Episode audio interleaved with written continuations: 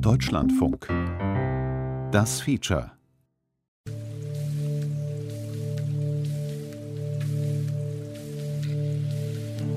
Ich habe hier eine ganze Flasche Alkohol getrunken, habe mich ins Auto gesetzt, bin nach Spandau gefahren, bin am nächsten Morgen auf der Parkbank wach geworden. Der Hund saß neben mir, hat mir ein heißes Bügeleisen auf den Unterarm gestellt. Also ich war richtig am Ende und kaputt nervlich. Man kommt irgendwann an den Punkt, an dem man einfach nicht mehr weiter weiß. Wo man einfach sagt, das hat eigentlich alles keinen Sinn. Also ja, ich habe tatsächlich Phasen gehabt, an denen ich über einen erweiterten Suizid nachgedacht habe. Ganz ernsthaft nachgedacht habe. Ich würde meine Kinder halt nie alleine lassen. Aber es geht einfach manchmal einfach nicht mehr. Man sitzt da und sagt sich, es hat doch alles irgendwie keinen Sinn mehr. Obwohl ich vom Grunde her ein sehr positiver und sehr fröhlicher und sehr, wie soll ich sagen, offener Mensch bin, gab es Tage, an denen ich einfach da gesessen habe und gedacht habe, warum machst du das eigentlich? Ich weiß nicht, also vor kurzem hat man mal gelesen, da hat sich eine Mutter umgebracht mit ihrem Kind. Ne? Das war also wirklich offen zu lesen und äh, ich glaube mal, wir machen uns alle Gedanken über solche Situationen bis dato hat man dann halt immer gedacht, naja, das Kind kriegt eine Pille oder irgendwelche Medikamente und alles ist in Ordnung oder alles kommt wieder in Ordnung. Und ähm, also da hatte ich echt das Gefühl, mir ziehen sie aus dem Stand die Füße weg und ähm, ich wollte am liebsten mit diesem Kind gegen einen Baum fahren. Also da war es wirklich, da war vorbei.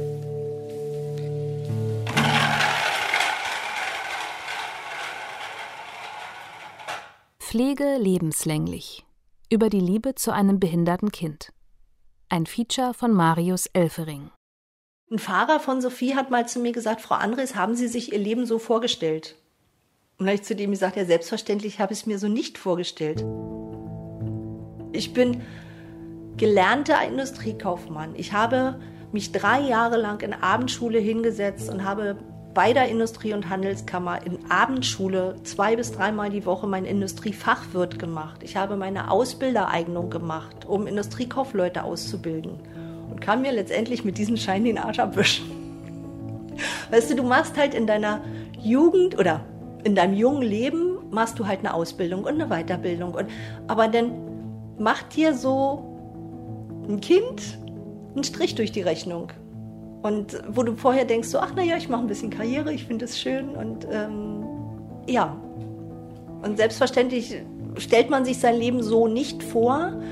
Ähm, aber es ist dein Kind, du liebst dein Kind und du machst alles für dein Kind. Ja, Eine Doppelhaushälfte in Potsdam. Ariane Andres, dunkle, halbrunde Brille, braune Haare, 56 Jahre alt, sitzt auf einem braunen Sofa in ihrem Wohnzimmer. Vor ihren Füßen auf dem Fliesenboden spielt ihre Tochter Sophie mit einem kleinen gelben Auto aus Plastik. Sie ist völlig versunken darin, lässt es immer wieder über den Boden gleiten und dreht an den Rädern des Autos. Sophie ist 21 Jahre alt. Sie lacht viel, kitzelt gerne andere Menschen. Mit Stufe 5 hat sie den höchstmöglichen Pflegegrad, den es in Deutschland gibt. Ariane Andres pflegt sie seit der Geburt. Wäre es meine erste Schwangerschaft gewesen, ähm, hätte ich wahrscheinlich nicht so schnell irgendwas gemerkt, aber dadurch, dass ich ja ihren Bruder schon hatte, habe ich gesagt, also die entwickelt sich so nicht, irgendwas stimmt nicht. Also sie hat sich nicht auf den Bauch gedreht, nicht hochgestützt auf die Unterarme. Sie lag halt immer auf dem Rücken, wie ein Püppchen, hat sich gefreut. Ja, wenn du sie hochgenommen hast, wie so eine Schlenkerpuppe, also sie hatte keine Spannung in den Beinen, sondern ähm, ist halt so zusammengesackt, aber war halt glücklich und zufrieden. Nein, bleib mal sitzen. Lange ist nicht klar, was genau Sophie fehlt. Laufen lernt sie nicht, doch Ariane Andres hofft, dass sich alles zum Guten wendet.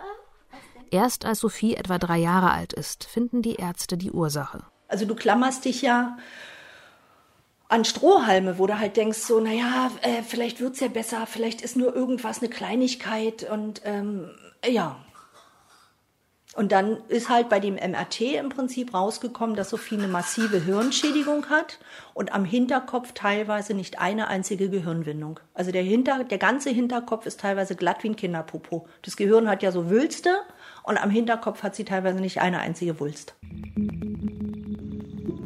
Etwa 3,4 Millionen pflegebedürftige Menschen gab es in Deutschland laut der letzten Erhebung Ende 2017. Ungefähr drei Viertel von ihnen werden zu Hause gepflegt, die meisten von ihren Angehörigen. Diejenigen, die ihre Kinder pflegen, werden auch als unerhörte Eltern bezeichnet. Sie haben keine Lobby, denn alle denken zunächst an ältere Menschen, die gepflegt werden. Du kennst dich damit überhaupt nicht aus. Also es ist halt so, die Charité hat Sozialarbeiter und da kannst du dich halt hinwenden, wenn du Fragen hast. Also die beraten dich und helfen dir. Was jetzt Kurzzeitpflege, Verhinderungspflege, Pflegegeld, was auch immer angeht. Aber letztendlich vom Staat hast du überhaupt keine Unterstützung, gar nicht. Und in der Charité auch nur die halbjährlichen Untersuchungen und die dir dann halt anbieten, Frau Andres, wenn Sie eine Frage haben, wenden Sie sich an uns. Ähm, hier haben Sie die Karte von unserem Sozialarbeiter. Melden Sie sich da, wenn Sie eine Frage haben. Aber dass dich jetzt irgendjemand psychologisch an die Hand nimmt und versucht es mit dir aufzuarbeiten, dass du damit klarkommst, dass du ein Kind mit einer Behinderung hast und wie du im Leben letztendlich damit weiterlebst, da kümmert sich kein Mensch drum. Also keiner. Wenn du nicht irgendwann mal aufschreist und sagst, ich kann nicht mehr, ich bin kaputt, ich krieg's nicht mehr geregelt, ähm, da kümmert sich keiner drum. Nach Sophies Diagnose alle sechs Monate messen und wiegen. Physiotherapie, Logopädie, Ergotherapie. Den Rest macht Ariane Andres zu Hause. Sie fühlt sich alleingelassen mit ihren Problemen. Plötzlich ist da dieses Kind, das viel Aufmerksamkeit braucht. Viel mehr als kleine Kinder ohnehin schon. Sophie versteht einfache sprachliche Aufforderungen. Wir stehen auf, wir gehen auf die Toilette, wir gehen jetzt schlafen. Also wenn, wenn sie schlafen möchte, dann das Schlafen. Und ähm, wenn du sagst, Sophie, möchtest du schlafen? Und sie will nicht, dann schüttelt sie den Kopf. Und also so ganz einfache Sachen versteht sie. Und ja, wenn sie irgendwas möchte, ist sie wirklich sehr ausdauernd und zeigt, was sie möchte. Zum Beispiel, wenn, sie, wenn ich mit ihr Auto fahre und ähm, sie möchte, dass ich das Radio anmache, dann zeigt sie halt aufs Radio. Und äh, äh, äh. Und dann sage ich immer, Sophie, wie heißt es? Und dann klatscht sie, weil sie, bitte. Also ohne Bitte und Danke geht es hier nicht. Also so einfache Sachen versteht sie halt.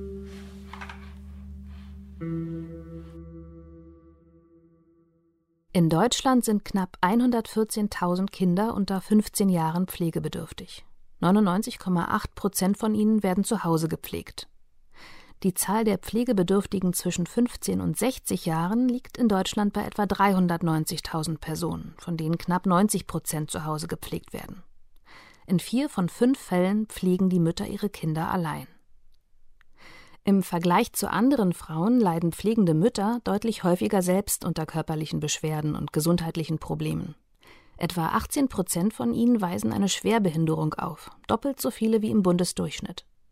Viele dieser Frauen arbeiten zusätzlich noch, häufig weil die Familie Geld benötigt, aber auch um nicht zu vereinsamen.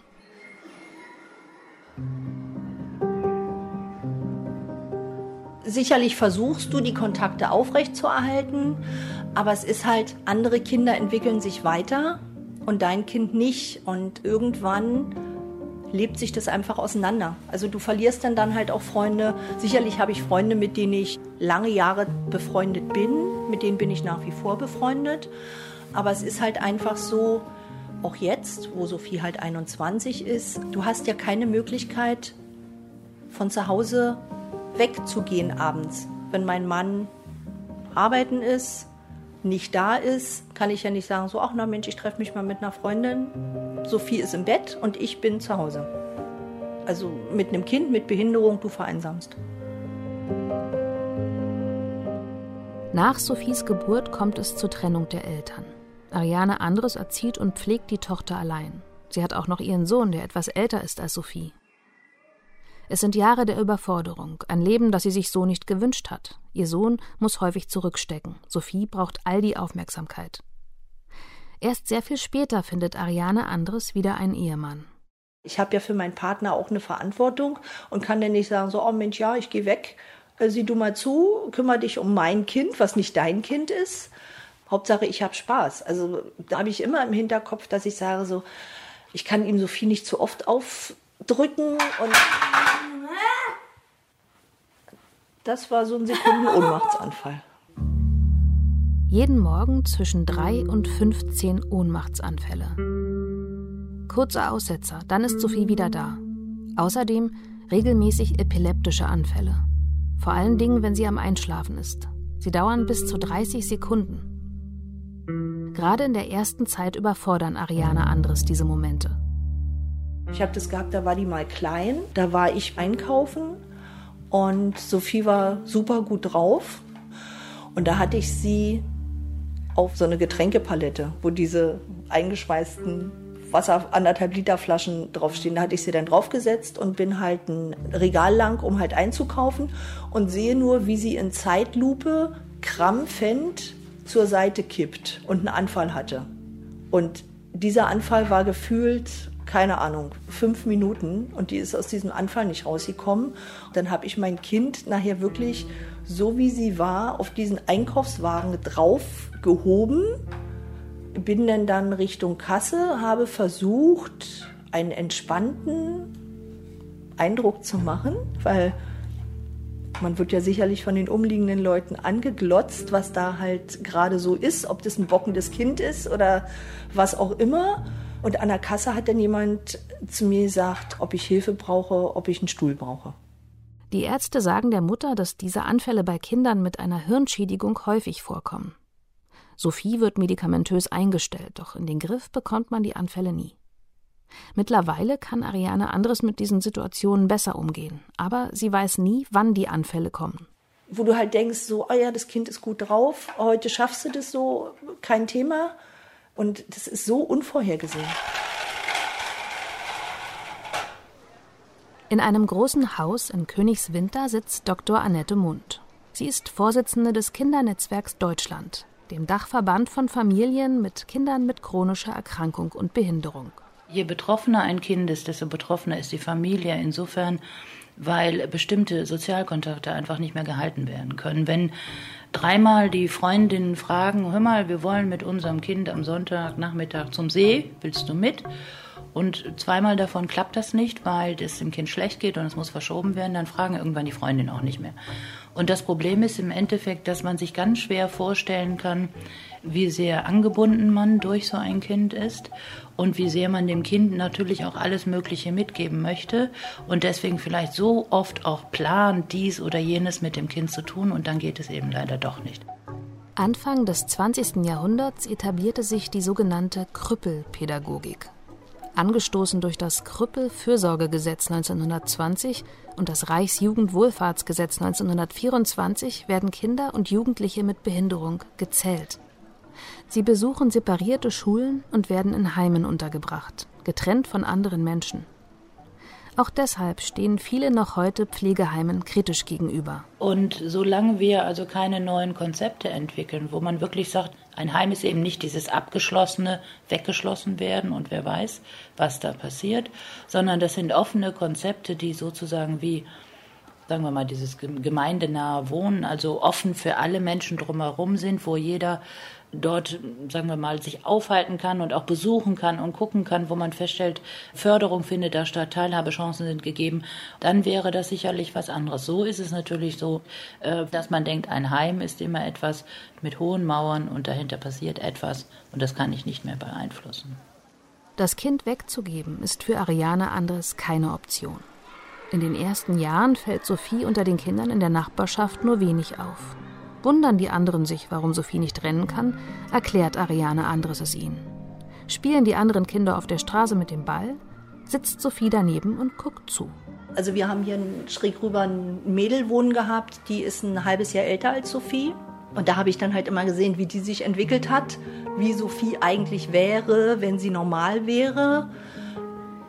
Ja, du ziehst halt Vergleiche und also es, es tut halt einfach weh. Es, es tut un, unendlich weh und es ist halt so, wenn die Kinder dann größer werden, die gehen in die Disco, die treffen sich mit Freunden, da spielt dann plötzlich keiner mehr mit dem Ball auf der Straße und dann vereinsamst du halt.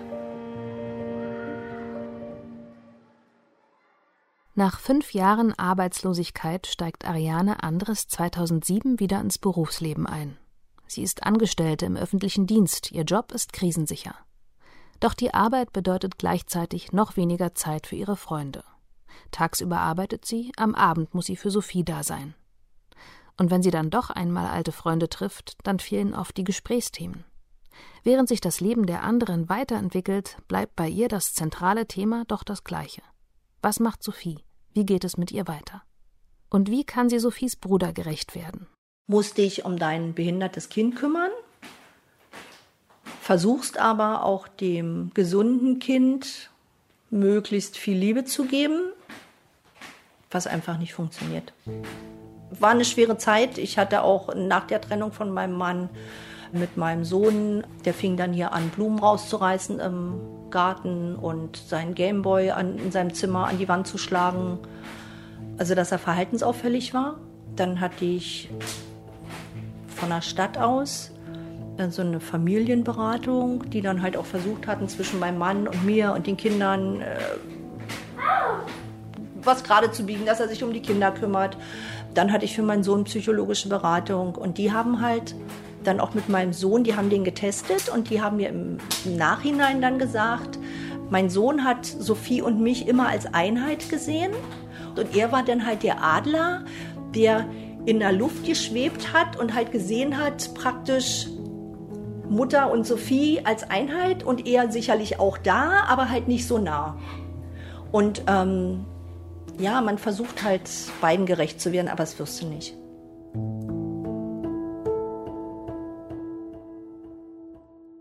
Ich bin vom Wesen her eigentlich eine sehr dominante, sehr starke Frau, wo nicht jeder Mann mit klarkommt. Also sehr selbstbewusst und also für manche Leute kommt es halt rüber wie arrogant, was auch immer.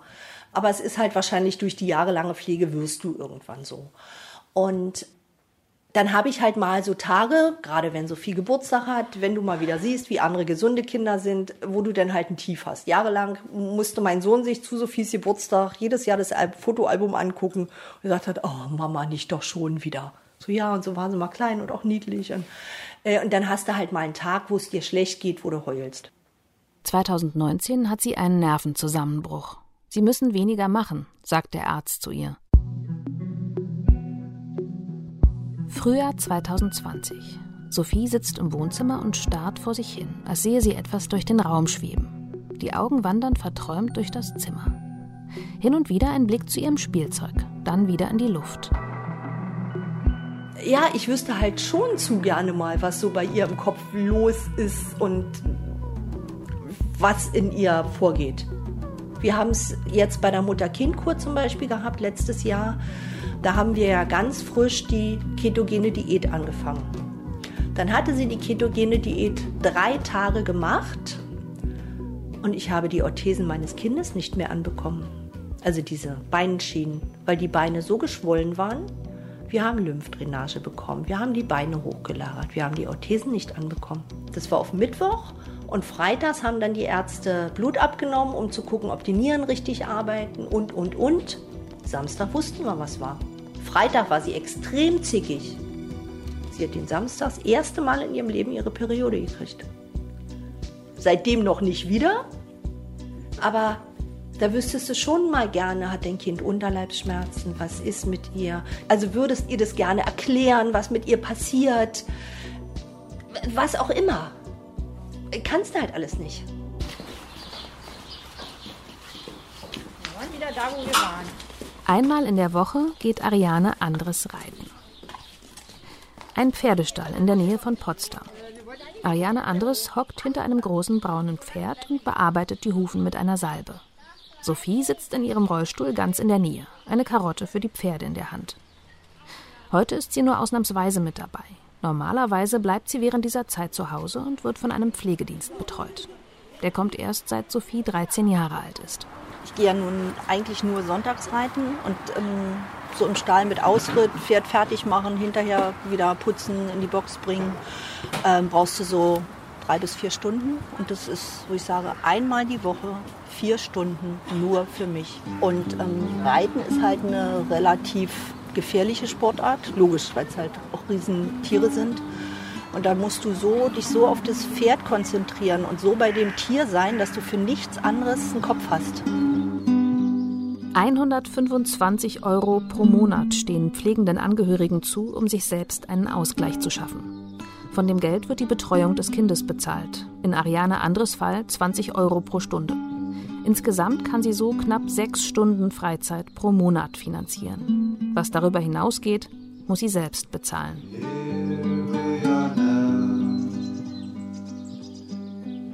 Well, it's so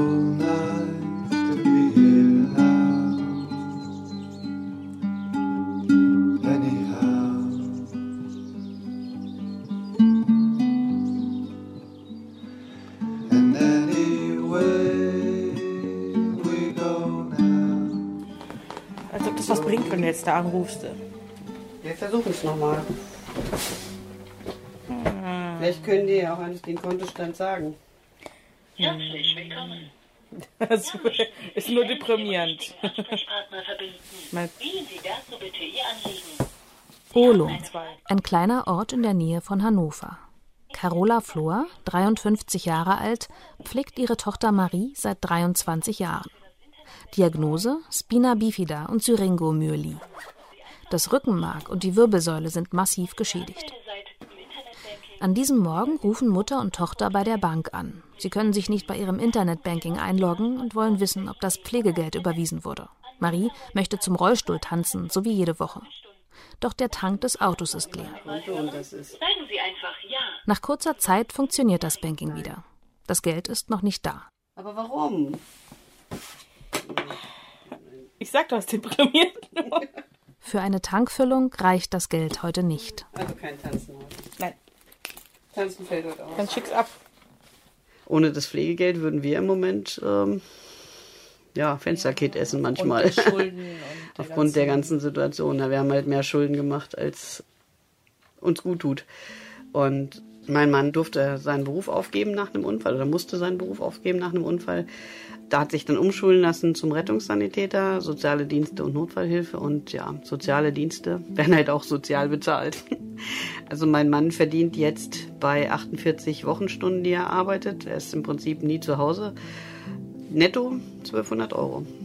Wir zahlen knapp 600 Euro Miete. Da bleibt nicht viel. Marie Flor wird 1996 geboren. Im Kreißsaal hat man mir dann gesagt, ich soll mich freuen, ein gesundes Kind zu haben. Ich habe sie auf dem Arm gehabt und es war ein Schluck Wasser. Also ein gesundes Kind hat halt eine gewisse Körperspannung. Die hatte sie halt nicht. Sie lag in meinem Arm und hing da. Äh. Hat sich halt auch nicht beschwert, weshalb alle gesagt haben, gesund und munter. Äh, Bei diesen U-Untersuchungen hat man sie dann halt auf den Bauch gelegt. Sie hat geschrien wie abgestochen. Die Ärzte haben halt nur gesagt, ich muss sie auf den Bauch legen, dann schreit sie irgendwann nicht mehr. Mamas Instinkt hat gesagt, Kind schreit, weil sie Schmerzen hat. Dann war sie acht Monate alt. Ich bin zum Orthopäden gegangen. Der hat mir dann bestätigt, ich habe, Zitat, wortwörtlich, einen sabbernden Fleischklops, aus dem sowieso nichts wird. Ich soll mich um meine gesunden Kinder kümmern. Während ihre Mutter die Geschichte erzählt, sitzt Marie ihr gegenüber und starrt auf ihre Hände. Auf dem Tisch ein paar Gesellschaftsspiele und Bücher. Durch ihre Erkrankungen ist Marie täglich starken Schmerzen ausgesetzt. Weite Strecken kann sie nicht gehen, dann braucht sie den Rollstuhl. An manchen Tagen fallen ihr die einfachsten Dinge schwer. Es gab eine Zeit, da konnte sie sich kaum auf den Beinen halten, fiel immer wieder ganz plötzlich hin. Geistig ist Marie fit. Sie hat ihre Fachhochschulreife gemacht, entgegen aller Erwartungen der Lehrer. Mit Vorurteilen gegenüber Menschen mit Behinderung hatte sie schon immer zu kämpfen. Aber ein selbstständiges Leben ohne ihre Mutter wäre für sie nicht denkbar. An schlechten Tagen brauche ich viel mehr Hilfe als an guten Tagen. In schlechten Tagen schon das Aufstehen, Anziehen, Waschen. An guten Tagen nicht so viel Hilfe beim Aufstehen und Anziehen. An manchen Tagen muss ich mein Essen klein geschnitten bekommen, weil ich es einfach nicht schaffe, mit Messer und Gabel zu essen. Das Laufen fällt mir unheimlich schwer, weshalb ich auch ähm, draußen eigentlich nur im Rollstuhl unterwegs bin. Ja, Die Ärzte sagen ihr eine niedrige Lebenserwartung voraus. Als Marie noch klein ist, fahren Mutter und Tochter viermal im Monat mit dem Auto oder der Bahn nach Stuttgart zu einem Spezialisten. 500 Kilometer pro Strecke. Marie selbst hat wenig Erinnerungen an diese Zeit. Meistens schläft sie während der Fahrt. Durch die Fahrten wachsen die Schulden ihrer Eltern. Einfach eine Hose kaufen, die ihr gefällt, das ist für Carola Flor unmöglich. Die Schulden von damals sind bis heute geblieben. Wie hätte ich mir mein Leben vorgestellt? Anders. Viele Dinge sind halt einfach. Man, man, man macht, was man machen muss. Man lebt, wie es von einem mehr oder minder erwartet wird. Also ich bin jetzt kein, kein Aussteiger oder so, der irgendwie keine Ahnung was hätte machen wollen. Ähm, eigentlich ging es mir eher so um so viel Geld zu verdienen, dass ich das, was ich so für mich als Luxus empfinde, so was weiß ich, morgens mal mit meiner Freundin in ein Lokal gehen und frühstücken und dann 20 Euro ausgeben und nicht tief Luft holen und wissen, eigentlich hättest du dir das nicht leisten können.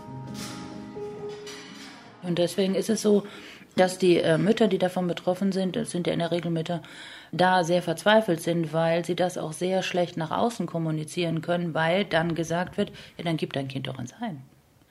Dann hast du das doch nicht. Dann ist dein Kind versorgt, du kannst arbeiten gehen, also was soll's. Wenn du also dein Kind zu Hause behalten willst, gehst du ja freiwillig in eine gewisse Armut. Und das ist ganz perfide. Da werden zwei Sachen miteinander verglichen, die man gar nicht vergleichen kann. Und ähm, viele Mütter sagen natürlich ganz klar, ich gehe mit offenen Augen in die Altersarmut. Vor allen Dingen dann, wenn man auch noch alleinerziehend ist und wenn die ganze Situation in finanzieller Hinsicht wahrscheinlich sich auch nicht bessern wird. Mein Mann bekommt seinen Lohn und davon hätte ich eigentlich zwei Wochen vorher schon die Miete zahlen müssen. Davon zahle ich dann äh, die Autoversicherung und tanke einmal und gehe einmal einkaufen, dann ist das Geld weg. Ja, im Grunde leben wir dann von ihrem Pflegegeld und das ist halt ja jetzt auch nicht gekommen, weil wir ja zur Reha waren und nach vier Wochen, wenn man vier, mehr als vier Wochen nicht zu Hause ist, wird es halt sofort gekürzt bzw. gestrichen. So schön wie es halt ist, klar, ne? Aber ähm, wenn wir dann zu dritt von den 545 Euro leben müssen, ist es auch gerade mal so genug, sage ich mal. Wobei es reicht. Aber das Problem ist halt wirklich dieses, ähm, es, es macht mürbe, wenn man immer kann ich mir das leisten, kann ich mir das nicht leisten, kann ich mir das jetzt leisten. Die Nachbarn der Familie sind gleichzeitig die Vermieter. Carola Flor plagt das schlechte Gewissen, wenn sie sich mit der Mietzahlung wieder einmal verspätet, weil sie selbst noch auf Geld wartet. Eigentlich sind ihre Vermieter nett. Und doch fühlt Carola Flor sich unverstanden. Zum Beispiel, wenn sie immer wieder bittet, ein Formular für sie auszufüllen, um die Wohnsituation zu bestätigen, und die Vermieterin sie fragt, ob sie das wirklich schon wieder machen muss. Zusätzlich dazu die ständigen Kämpfe um die Übernahme von Kosten mit der Krankenkasse und dem medizinischen Dienst. Wer bezahlt den neuen Rollstuhl? Wie sieht es mit Lagerungshilfen aus, die Marie nachts besser schlafen lassen, ohne dass sie sich wund liegt? Die beiden führen Telefonate, schreiben Briefe, werden persönlich vorstellig. Die Sozialgesetzbücher mit all ihren Vorschriften sind an sich eine sehr, sehr gute Sache. Jeder in Deutschland ist irgendwo abgefangen und aufgefangen und, und es wird versucht, für alle was zu tun. Das Problem ist aber, dass diese einzelnen Vorschriften sich teilweise widersprechen, in anderen Kasten sind, in anderen Bezahlsystemen sind und dass es eben sehr schwer ist, wenn eine Familie versuchen muss, den individuellen Fall jetzt abzubilden. Und wir wissen, dass ganz viele Eltern sagen, wir stellen dann keine Anträge zum Beispiel mehr. Das würde uns eigentlich zustehen. Aber wir haben das versucht, wir haben das begründet, das ist abgelehnt worden, dann müssen wir uns wieder damit beschäftigen. In einer gewissen Frist müssen wir antworten. Es muss so sein, dass die Justizseite richtig bedient ist sozusagen und auf der anderen Seite müssen die Formulierungen stimmen und das ist uns alles zu aufwendig und wir müssen uns um unser Kind kümmern, also tun wir das nicht. Wir leben in einem Land, in dem es die Pflegeversicherung gibt. Da sind wir auch dankbar für, aber es wäre durchaus Luft nach oben. Weil es gibt äh, zig verschiedene Töpfe, es gibt zig verschiedene Antragsmöglichkeiten. Wenn ich Geld bei A beantrage und B ist zuständig, äh, dann sagt mir A nicht, äh, geht zu B, sondern sagt, gibt's nicht. Vielleicht habe ich das Glück und erfahre, es gibt B und beantrage das dann da. Und wenn ich noch viel mehr Glück habe, ist er auch tatsächlich zuständig. Aber in der Regel wird selbst bei Zuständigkeit erstmal gemauert nach dem Motto, muss es denn sein? Es werden einem Vorwürfe gemacht. Also was mich immer schon auf die Palme gebracht hat, sind Sachen wie, musste das denn sein? In Bezug auf meine Tochter, ja, es musste sein. Nein, ich habe nicht geplant ein drittes Kind gekriegt, aber als sie unterwegs war, haben wir uns gefreut. Dass sie krank, schräg, schräg behindert ist, haben wir uns nicht ausgesucht, aber was sollten wir denn tun? Sollte ich sie jetzt zurückschicken? Das sind Sachen, die machen einen, wenn man nicht aufpasst, bitter, weil man einfach wütend wird manchmal über solche einfach mal unsinnigen Aussagen. Am 22. April 1994 verabschiedet der Bundestag die Pflegeversicherung. Der Entscheidung sind lange Diskussionen vorausgegangen. Etwa 1,7 Millionen Menschen sind damals auf Pflege angewiesen. Nur etwa eine halbe Million wird stationär in einer Einrichtung gepflegt, der Rest zu Hause durch Angehörige.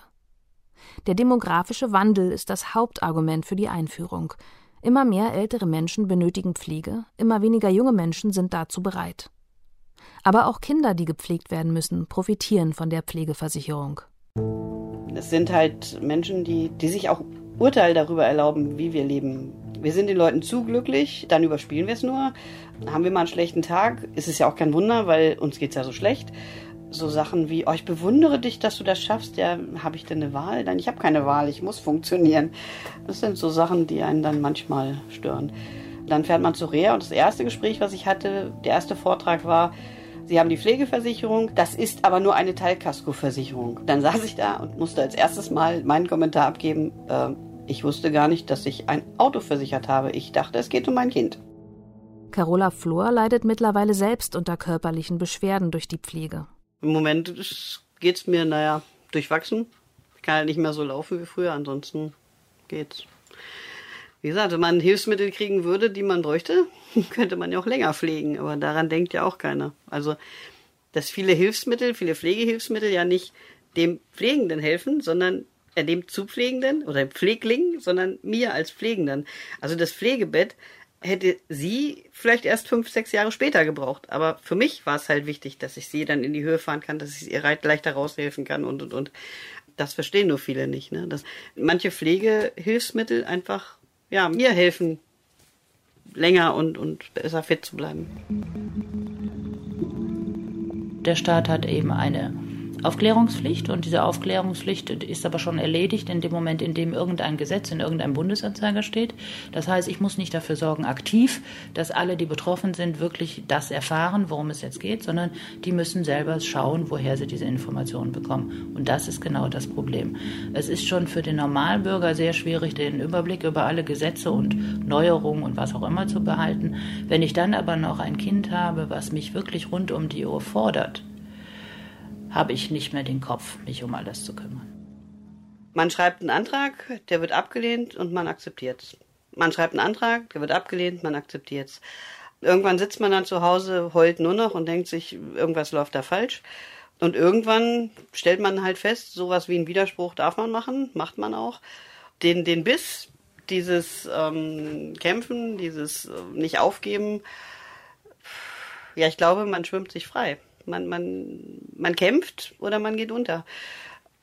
Für mich war wichtig, dass Marie halt das, was andere dürfen, auch darf und dass sie ein Recht hat auf ein Leben, ein Recht auf ein gutes Leben. Ich kann ihr nicht die Schmerzen nehmen, ich kann ihr nicht die Behinderung nehmen, aber ich kann dafür sorgen, dass das Umfeld einfach damit klarkommt. Und das war dann halt oder wurde dann halt für mich zur Lebensaufgabe.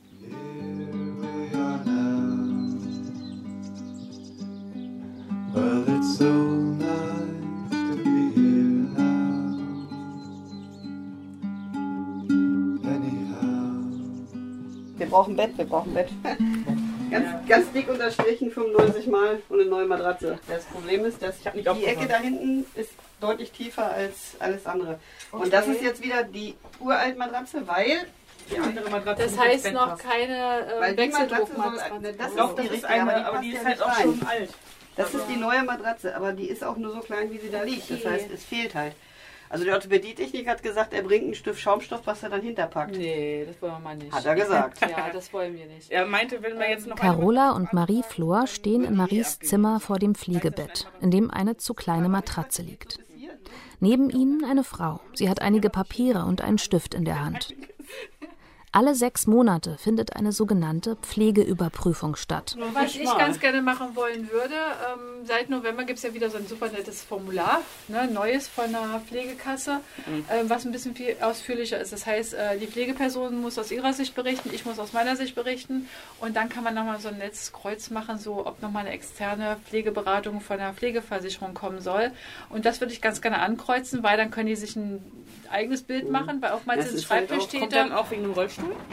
Also würde kann ich man das dann auch gleich mit ansprechen? Das ist halt Klar, auch alles. ne? Also alles, was in irgendeiner Art und Weise stört und macht und tut, würde ich ansprechen, weil oftmals sind Schreibtischtäter, die entscheiden. Und ich finde es immer ganz wichtig, dass jemand rauskommt und dann vor Ort sagt, ähm, brauche ich, brauche ich nicht, ne, ist sinnvoll. Okay, gut. Ja, also Ja, neues, Pflege, ja. Ja, neues Pflegebett, neue Wechseldruckmatratze, Rollstuhl, was ist mit dem? Ähm, Schön wär's. ich habe Schmerzen in dem Rollstuhl. Massiv. Ist das ein Hüft- und richtiger. Pflegerollstuhl? Ist das, so ein Das ist ein? Aktivrollstuhl. Okay. Also wir bräuchten eigentlich Ja. erstmal ein neues Sitzkissen. Aber das Problem ist, dass das Sanitätshaus hat ein, keine Ahnung, also der von der Krankenkasse hat mich angerufen und gefragt, ob wir nicht äh, lieber einen neuen Rollstuhl hätten, weil das günstiger wäre als das Kissen. Weil der hat ein Kissen bestellt für 3.500 Euro. Mit irgendwie was da wie Gold ähm, drin ist oder so. Für Carola und Angefertigter- Marie-Flor sind solche Termine zur Routine geworden. Oftmals enden sie enttäuschend für die Familie. Auch dieses Mal gibt es wenig Hoffnung auf eine größere Matratze für das Pflegebett. Ich schreibe das jetzt bewusst provokant. Oh ja, Ne? das finde ich gut. Ich Ähm, nein, ähm, aus meiner Sicht, weil ich möchte, dass die Kasse auch reagiert. Also sie müssen jetzt auch seit dieser Änderung tatsächlich darauf reagieren. Also vorher hatte man ja das Gefühl, man ist alle halbe Jahre in die Haushalte gegangen, man hat ganz brav geschrieben, abgeschickt, ne? Ähm, aber es wurde halt nie reagiert. Also zumindest war immer so diese Reflexion der Kunden dann halt so, ne? Sie haben doch empfohlen, aber es ist nie was passiert. Ja, ich kann leider auch nur empfehlen halt, ne? Jetzt ist es so, jetzt müssen sie reagieren. das. Ich weiß jetzt nicht in welchem Zeitraum, aber sie müssen reagieren. Am nächsten Tag ist das Pflegegeld auf dem Konto. Carola Flor hieft den schweren Rollstuhl in ein kleines Auto. Marie setzt sich auf die Beifahrerseite. Dann fahren sie zum Tanken. Danach steht ein Termin bei der Physiotherapeutin an. Drei bis viermal pro Woche fahren sie zur Praxis, damit Maries Schmerzen erträglicher sind. Das Problem ist, dass es bei mir immer anders äh, sich äußert als bei anderen Menschen. Also ich habe ja sowieso ein verlagertes Schmerzsystem. Das heißt, wenn ich irgendwie mir C stoße, dann krampft meine Hand oder ich kriege dann irgendwie Kopfschmerzen oder so, weil mein Körper nicht weiß, wo der Schmerz eigentlich herkommt. Außer ich sehe, dass ich mir weh tue, dann merkt mein Körper, da tut's weh. Wodurch das Ganze nochmal ein bisschen äh, schwieriger ist, überhaupt rauszufinden, was gerade schief läuft. Wenn sie nachts auf die Toilette muss oder etwas trinken will, dann steht ihre Mutter für sie auf. Vor einiger Zeit spendete die Kirchengemeinde Lagerungshilfen, weil die Krankenkasse die Kosten nicht übernehmen wollte. Seitdem sind die Nächte zumindest etwas ruhiger. Ich habe Schmerzen, aber ich nehme es nicht immer als Schmerz wahr, weil ich mich halt so dran gewöhnt habe, dass es für mich Alltag ist. Also, wie sagt meine Therapeutin immer so schön, wenn meine Schmerzen auf jemand anders projiziert werden, der wäre schon lange äh, im Wachkoma ungefähr, weil Schmerzen zu stark, für ihn wären. Und da ich halt immer damit lebe, minimiert mein Körper das halt irgendwann. Also, mein Schmerzlevel ist halt deutlich geringer als bei anderen. Eine kleine Physiotherapiepraxis in Hasum. Im Vorzimmer warten Patienten auf ihren Termin. Im Behandlungsraum sitzt Marie an einer Sprossenwand. Konzentriert blickt sie auf die einzelnen Sprossen, beide Arme ausgestreckt und die Stäbe umgreifend. Die Hüfte ist gerade relativ entspannt. Tut zwar weh, aber entspannt. Und sie ist schief, aber das ist. Du fühlst dich schief, du bist total gerade. Ich habe gefühlt, es ist ähm, schief im Sinne von nicht hoch runter schief, sondern vor Seite schief ist. Dass die linke Hüfte viel weiter hinten steht als die rechte. Nee. Doch. Da kann ich die beruhigen, das nicht. Die rechte pusht ein bisschen, aber das andere ist eben. Du hast das Gefühl, dass die linke Hüfte weiter hinten ist. Ja, halt so. Dass sie so gedreht und dann so nach hinten gestellt ist. Erstmal genauso machen wie eben. Während die Therapeutin Maries Rücken in die richtige Position bringt und diese das Gesicht vor Schmerzen verzieht, liegt ihre Mutter Carola auf einer Liege, die Augen geschlossen und ruht sich aus. Alleine könnte Marie nicht hier sein. Bisher hat sie keinen Führerschein. Die Hürden sind zu hoch. Ein spezieller Führerschein und der Umbau des Autos wären zu teuer. Also fährt ihre Mutter sie jedes Mal. Ja, genau. Genau, genau, genau, genau, genau. Nicht ganz so doll, nicht ganz so doll, nicht ganz so doll. Seit einer Lungenentzündung im vergangenen Jahr hat Marie Probleme beim Atmen, genau. muss sich ständig übergeben, baut ab. Früher betrieb sie Leistungssport, Schwimmen, Triathlon. Das geht nicht mehr. So, ja, so weit.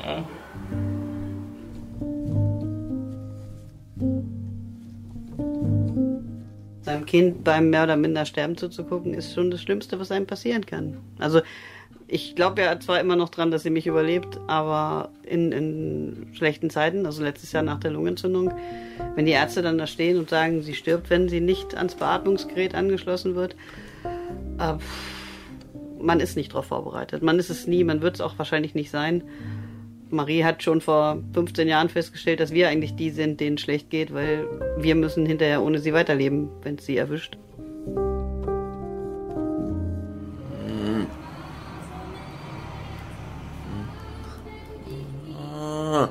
Benny nicht, wär's auf der Welt so einsam und leer.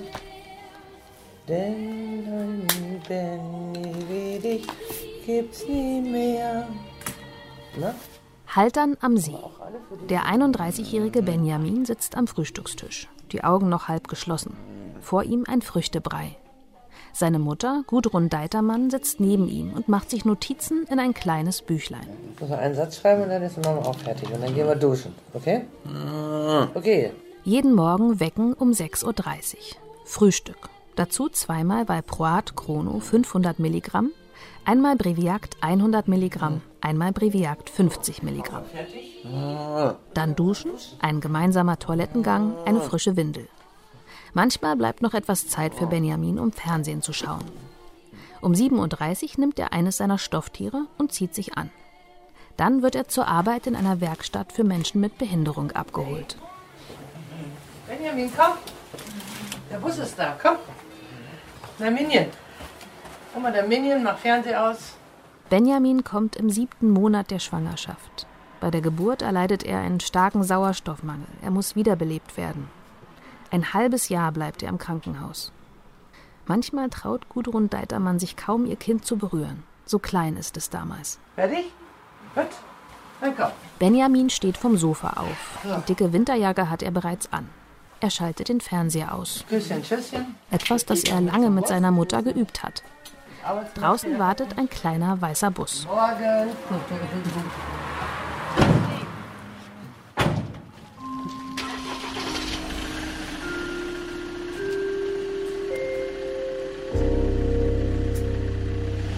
Benjamin war eigentlich nicht gewollt von mir.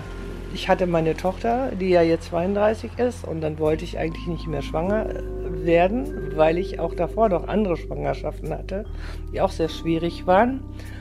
Ja, und wie gesagt, ungewollt bin ich dann nochmal schwanger geworden und dann habe ich eigentlich sogar diese Schwangerschaft gehasst. Ich habe die gehasst wie die Pest.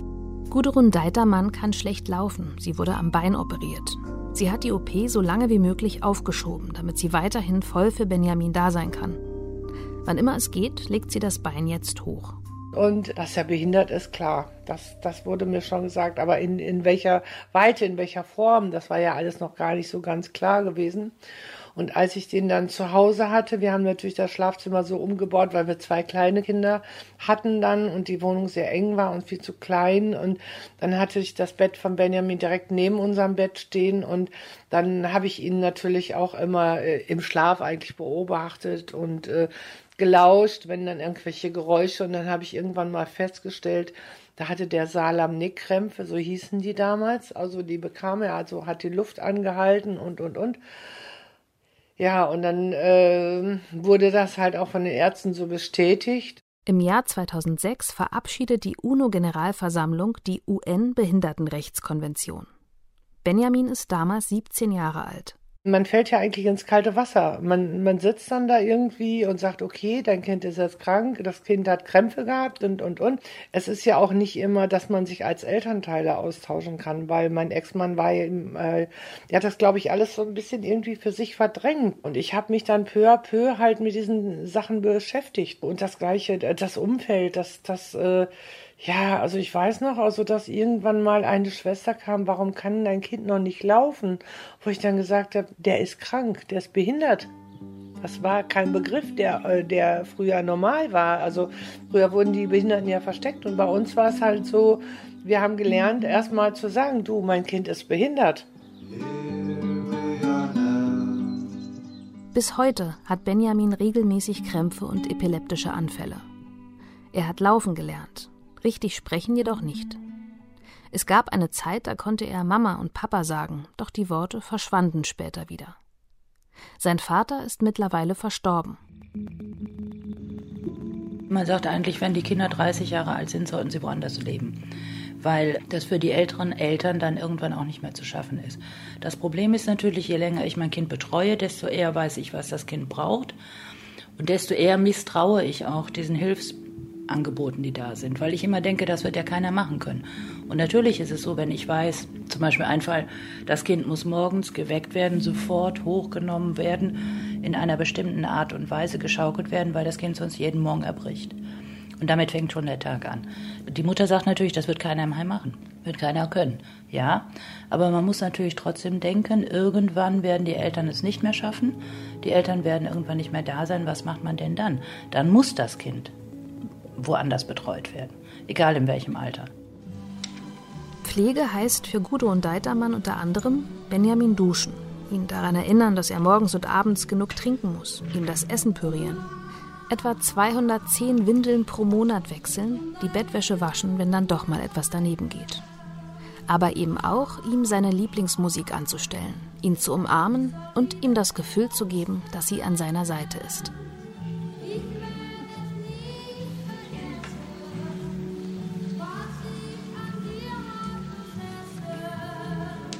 Glaube mal, äh, dass es ihm ganz bewusst ist, dass ich ihn pflege. Das glaube ich schon. Also ähm, manchmal halten wir ja auch diese Zwiegespräche und ich sage ihm auch immer ganz bewusst, dass es sicherlich irgendwann mal eine Zeit gibt. Ne? Ich sage, oder ähm, frage ihn halt auch, ob er lieber ins Heim möchte oder so, ne? oder auch in schwierigen Zeiten. Also gibt es halt auch schon mal Situationen, wo wir darüber reden. Gudrun Deitermann denkt darüber nach, was aus ihrem Sohn wird, wenn sie mal nicht mehr kann. Hin und wieder deutet ihre Tochter an, dass sie Benjamin nehmen könnte. Aber die vergangenen 31 Jahre haben Gudrun Deitermann gezeigt, was das bedeutet. Und deshalb überlegt sie, Benjamin vielleicht doch in einem Heim anzumelden. Zum Benjamin sage ich immer, Benny, ich sage, du musst der Mama helfen. Ich sage, wir müssen jetzt so viel lernen, dass du alles kannst, wenn deine Mama mal nicht mehr da ist oder so, ne?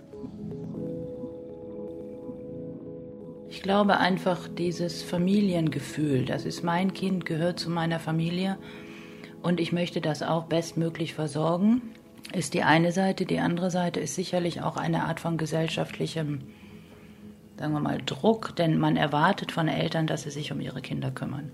Anders als bei älteren Leuten, die dann ins Pflegeheim gehen müssen, wo man dann sagt, naja gut, das ist jetzt nicht mehr zu schaffen von uns, das Pflegeheim wird das schon schaffen denkt man beim eigenen Kind, das kann ich dem Kind nicht antun, da sind die Strukturen nicht so gut, das schaffe ich nicht. Und dann denken die vielleicht auch, ich bin eine schlechte Mutter, ein schlechter Vater. Das spielt sicherlich mit. (2018) gab Ariane Andres ihre Tochter zum ersten Mal in 19 Jahren mit auf eine Freizeitfahrt. Zwei Wochen ohne Sophie. Und als ich sie das erste Mal hingebracht habe, haben die dann, wo ich gesagt habe, ja, ich wünsche Ihnen viel Spaß und hm, und ähm, ja, und sind dann noch irgendwelche Fragen? Nö. Und es ist das erste Mal, dass Sophie dabei ist. Ich so, ja. Naja, dann machen Sie sich heute Abend mal einen Sekt auf. Also, so, und dann habe ich tatsächlich die ersten Tage in ihr Zimmer geguckt, ähm, ob sie auch wirklich weg ist oder ich sie nicht vielleicht vergessen habe. Also es ist total komisch, wenn du mal so 14 Tage ohne dein Kind hast und in allem, was du so machst, frei bist und ohne auf dein Kind achten musst. Und also, ja. Wenn sie das nicht mehr schafft, soll Sophie in einer Wohngemeinschaft mit anderen jungen Leuten mit einer Behinderung leben.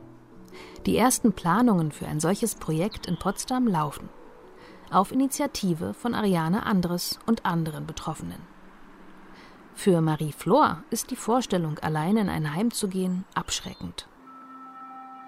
Wir kennen auch ein, zwei Leute, die wirklich ihr Leben lang in irgendwelchen Altenheimen leben, seitdem ihre Eltern gestorben sind. Ja. Oder weil sie halt einfach zu Hause nicht mehr klargekommen sind. Sie wohnen wirklich in einem Altenheim und müssen sich 20, daran äh, dann wirklich an den Tagesablauf von älteren Menschen anpassen. Die können nicht einfach sagen, ich gehe heute mal um eins ins Bett oder morgen um zwölf oder mal um zehn. Die müssen immer genau dann ins Bett, wenn der Pflegedienst sagt, jetzt musst du ins Bett. Also die Einrichtung sagt, die müssen ins Bett, was ich als junger Mensch schon ziemlich heftig finde. Ihre Mutter Carola denkt darüber nach, was in 30 Jahren sein wird. Marie hat eine Idee. Dann gehen wir jetzt zusammen ins Heim. Ja, schon, das ist eine gute Idee. Es, es gibt äh, Menschen, die zusammen ins Heim gehen. Ich habe eine Dokumentation gesehen. Da war auch eine Mutter, die mit ihrem behinderten Kind zusammen ins Heim gegangen ist. Sie war 80 und das Kind irgendwie 60 und warum nicht? Wenn es beide nicht mehr können. Ja. Besser als wenn einer irgendwo ist und der andere irgendwo ist. Dann zusammen irgendwo. Ist nicht so einsam. Je weniger sich die Kinder äußern können, desto höher ist die Angst der Eltern, dass mit ihnen, wenn sie woanders aufge untergebracht werden, etwas passiert, was schlecht für die Kinder ist oder was die Kinder nicht wollen. Wenn die Kinder kognitiv ansprechbar sind, dann ist es sicherlich im Prinzip leichter. Was wir feststellen, ist allerdings, dass man dann sich als Eltern eben auch von Anfang an darüber im Klaren sein muss, dieses Kind ist zwar beeinträchtigt, aber das bedeutet nicht, dass es nicht entscheiden kann. Das heißt, wenn die Eltern damit aufwachsen, dieses Kind in die wesentlichen Entscheidungen mit einzubeziehen, soweit das möglich ist, werden sie sicherlich auch feststellen, dass das Kind an sich irgendwann sich selbstständig machen möchte. Dass das Kind aus dem Elternhaus ausziehen möchte und in irgendeine Art von Eigenständigkeit kommen möchte. Wenn man dann mit dem Kind gewohnt ist, zu diesen Dingen zu diskutieren, wird es funktionieren. Wenn man natürlich denkt, die wissen ja eigentlich gar nicht so richtig, was gut für sie ist und nur ich als Mutter weiß, was gut für mein Kind ist, dann wird es schwierig. Viele Eltern fürchten sich vor dem Moment, an dem sie ihre Kinder nicht mehr pflegen können. Eine britische Studie hat zentrale Faktoren identifiziert, die eine Unterbringung des behinderten Kindes in einem Heim verhindern. Dazu zählen unter anderem das fehlende Vertrauen in die Versorgungsstrukturen und mangelnde Informationen über die bestehenden Angebote. Aber auch Faktoren wie ein hohes Pflichtgefühl und die Angst, sich nach Jahrzehnten der Aufopferung von dem Kind zu trennen. Tja. Klar. Ist ein lebendiger Mensch. Der, der wirklich härteste Moment, für mich, für mich ganz persönlich, der Moment, an dem ich erkannt habe, ganz egal, wie weit ich mich aus dem Fenster lehne, was auch immer ich tue, Marie wird nie gesund sein. Also das so zu akzeptieren. Also diesen, ich, ich, ich habe alles gemacht, ich werde alles machen und ähm, aber irgendwann diesen, diesen Punkt zu finden und zu sagen, es ist, wie es ist, das war, glaube ich, für mich so das Schlimmste. Also ein Kind ohne Behinderung zu haben, ist, glaube ich, der stärkste Wunsch überhaupt, weil alles andere zieht ja, zieht sich ja nach sich. Also wenn, wenn die Behinderung jetzt bleibt, ja klar, willst du sie dann auch gut versorgt wissen, aber der alleroberste Wunsch wäre halt, ein Kind ohne Behinderung zu haben.